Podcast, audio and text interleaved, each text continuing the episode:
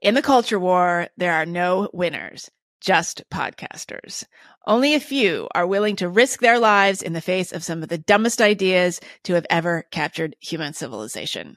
Every week, we, Meghan Daum and Sarah Haider, humbly accept this mission in order to bring you conversations that are equal parts stirred, shaken, and occasionally cringe. Welcome to a special place in hell. Occasionally. Uh, I think we can go for cringe. often cringe at least. At I'd least. say. Um, yeah. So somebody was saying that they thought that this whole intro was cringe. Well, Which- yeah, I mean that's a good. that That's like why it's a good. negative Yeah, right. That's a good reflection of who we are. I don't feel like that's a problem at all. I mean, I own my cringe. Yeah, I just, I feel that's my identity. I am cringe. I really do not appreciate being erased in my cringe identity. I think that's been my Twitter like or X um background, like profile background for a long time. It's this like picture of a Buddha. It's like a meme. Have you seen this? No. it's like Buddha. It's like Buddha sitting there and he's talking to like a whole group of like admirers. And he says, um, do not kill the part of you that is cringe, kill the part that cringes. Did the Buddha say that? No. What? it's, a, it's a meme. no, Oh. Meghan, I'm um. Jesus Meghan, Christ, Meghan, joke. Meghan, I, I You bought it. no I bought it. I don't. I don't. Jesus Um, Christ. that's why we need you, but- Christ talked a lot about cringe also. Um, he said, uh, Where did it come from? I don't know. When did people start saying cringe? I don't know. I, I, it doesn't mean uncool. Does it just, is oh, that I just know what it it means? just means embarrassing. But but the thing is, everything is cringe. it just means embarrassing. Like I'm, I'm embarrassed for you. And that is why I'm Yeah. cringing at your thing. That's what it is. It's secondhand embarrassment. Yeah, and I mean, I guess it's like, and it, it couldn't exist without social media. I mean, it's kind of like cope. I want to have another conversation I love we cope. talk about cope. Well, I know. I think this we could devote a whole episode to this potentially because I think about this all the time because you always say uh, it's a cope, and I never heard it really used that way until I started talking to you. You know, I like filter my language a lot, like with you. Like I'm, I'm very like I want to be understood. So I, I don't use a lot of um, you Big know, words. Zoomer like on, very online weirdo words. I don't use them. I just want to talk about cope sometime because you always say it's a cope, Mm-hmm. and I feel like life is a cope. Everything's everything a is a cope. That's why it's a great one. Like it's just it's so applicable to so many different things. Oh, so like you might say, for example, you might say you love to see it. You know, Oh, when you hate to see some, when like when something horrible happens or something something's awful, you say you love to see it. And what it really is is that it it means the opposite. Or you can say you hate to see it when you secretly love, or even not that secretly love something. Okay. You know, like your enemy, something horrible is happening to your enemy. You Oh, know, Okay, so it's like a sh- Freud. you'll say, you know, you hate to see it, and it just means Oh. it means that's so the reverse. It is it is but it's also like a it's also something that I notice is generational. Yeah. So I don't I don't I feel like it's a generational thing and that's why I don't use it as like have you ever heard of that before I mentioned like had you eh, did did you ever know of anyone who used you love to see it or you hate to see No, it in the way no, that I've I never heard that since. Yeah. I've, I've never heard that. If you said that, I would be totally thrown. So I'd appreciate it if you don't. Okay. I don't know yeah what I yeah yeah so there's there, there's there's things like that or just like a very slangy way of thing of saying a normal thing that i might i might resist on this Mhm. podcast to be Okay. um to be Good. understood by you to accommodate you Meghan and i don't feel like i don't feel like you do the same to me i don't feel like i'm being You, accommodated no, it could, I do. It just goes right over your head. You don't even know it's happening. well right but that's what that's that's what would would happen Oh, I see. were I, I to do you. it to I don't, I you. don't respect. No, I know that's true because um, I'm I'm punching down at you. okay Um, no, Oh. I, I appreciate it. It's basically the equivalent of a large print uh, font. It's like you you you're you're tempering yourself so I can Mhm. so I can see. You're enlar- we're enlarging the font of this conversation.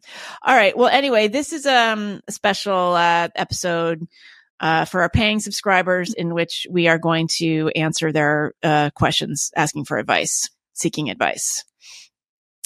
Yes. Okay, and we're going to try to go through all of them, most of them, yeah, many of them. As yeah. so, so, so, there's not that many because you posted it like a day ago. Yeah, we put out the, the call uh, only like about 15 hours ago. Yeah, so, when we realized we don't know enough to talk about, but um, uh, whatever. Oh, we think, for for we were definitely prepared, and we said we were going to do this too. And we, this is our segment. Do as we say. Our ongoing advice segment.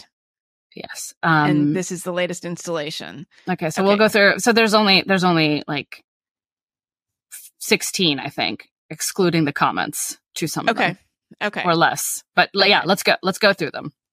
All we right. can start from the top. Okay. Uh, any advice on how to use reading time effectively? I'd like to spend less time on Twitter, articles, blogs, etc., and more time on books. Well, this is your wheelhouse. Um, you should have a book next to the toilet. It's gross, but that's what you should be doing. Next to the bidet, you mean? Next to case. the bidet and the to- the toilet bidet combo. You should have a bidet first of all. You should have a bidet, and that will help you spend more time on the toilet because it's great. you just stay there uh, and enjoy um, uh, the wonderful sensations of of, of, Jap- of Japanese of, of, of Japanese uh, toilet seats. But uh, you should I like to have books in places where I don't have my phone. Mm-hmm. Um, you don't bring put away my into the bathroom with you. I don't bring my phone into the bathroom with me, um, and like so I can do the book thing. Um, I also listen to a lot of books. That that's one way does of going count? about it.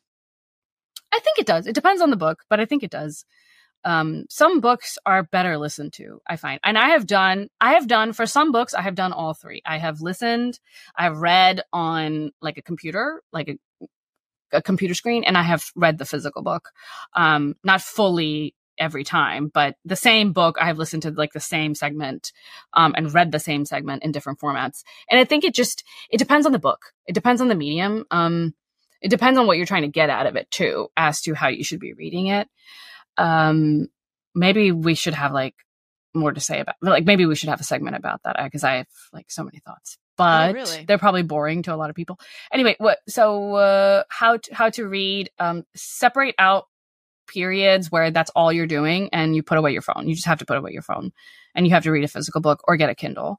Um, I have a Kindle Scribe as well. That's really fun. Um, and that allows me to take notes and write with this like pen type thing. It's really oh. cool. I recommend it. Um, you can also uh, do the thing where you you read plus do something else. So I often read plus exercise. Oh my god! like I'm doing like planks, and like there's a book underneath me, and I'm doing you know, and I'll be doing a plank or push ups or something like that. That's crazy. Or you can hold a book while you're you're back, you know, what while you're lying flat on your back, but you're doing some exercises with your legs.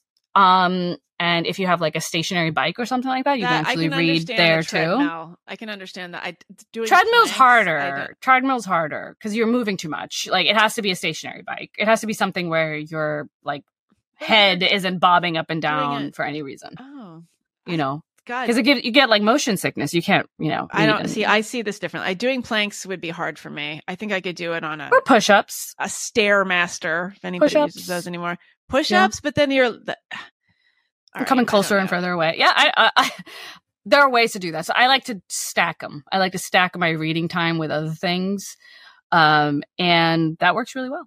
And I get a lot of reading. I, I don't do that. I I need to. I read on my phone too. I read on my Kindle app like oh. crazy.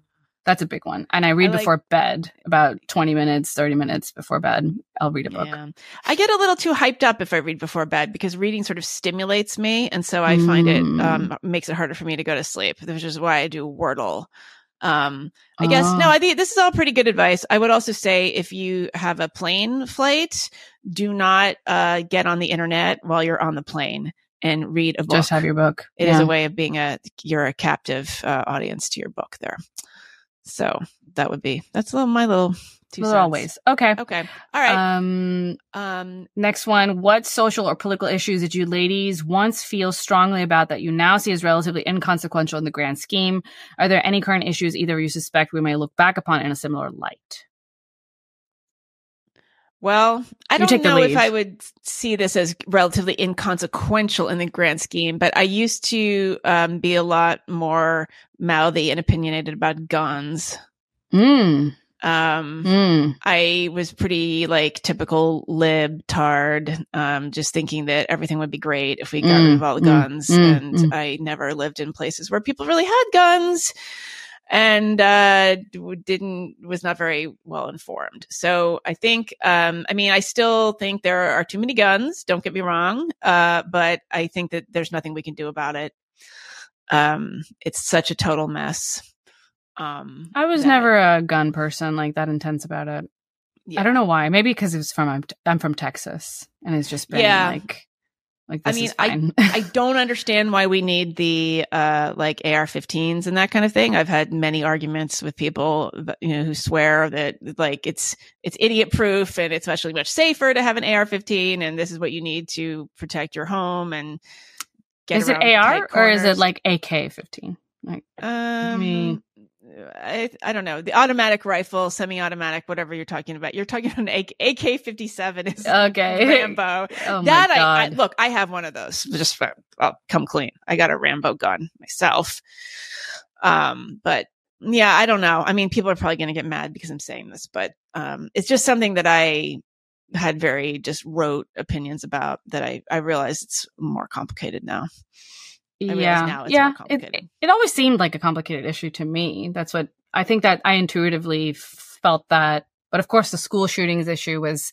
It just felt to me that it, it we're we're not handling the right thing if we're focusing all on guns and not enough on whatever it is that is causing the problem. And our media, like eh, you know, they would in their breathless coverage, um, definitely made the problem worse. And I was surprised that we don't have like legislation to not talk about it. You know, like there are other countries where it's like if a suicide happens, um, you don't publicize it in the same way you publicize, you might publicize a suicide in the United States because there's some evidence that it creates copycats Yeah, um and i'm so f- like alarmed by the fact that nobody seems to take this as kind of a social contagion as well. Like after columbine we suddenly had way more you know and it's and we just have never uh, you know it's never really gone away the school shooting thing. So it's mm, you know maybe we should think about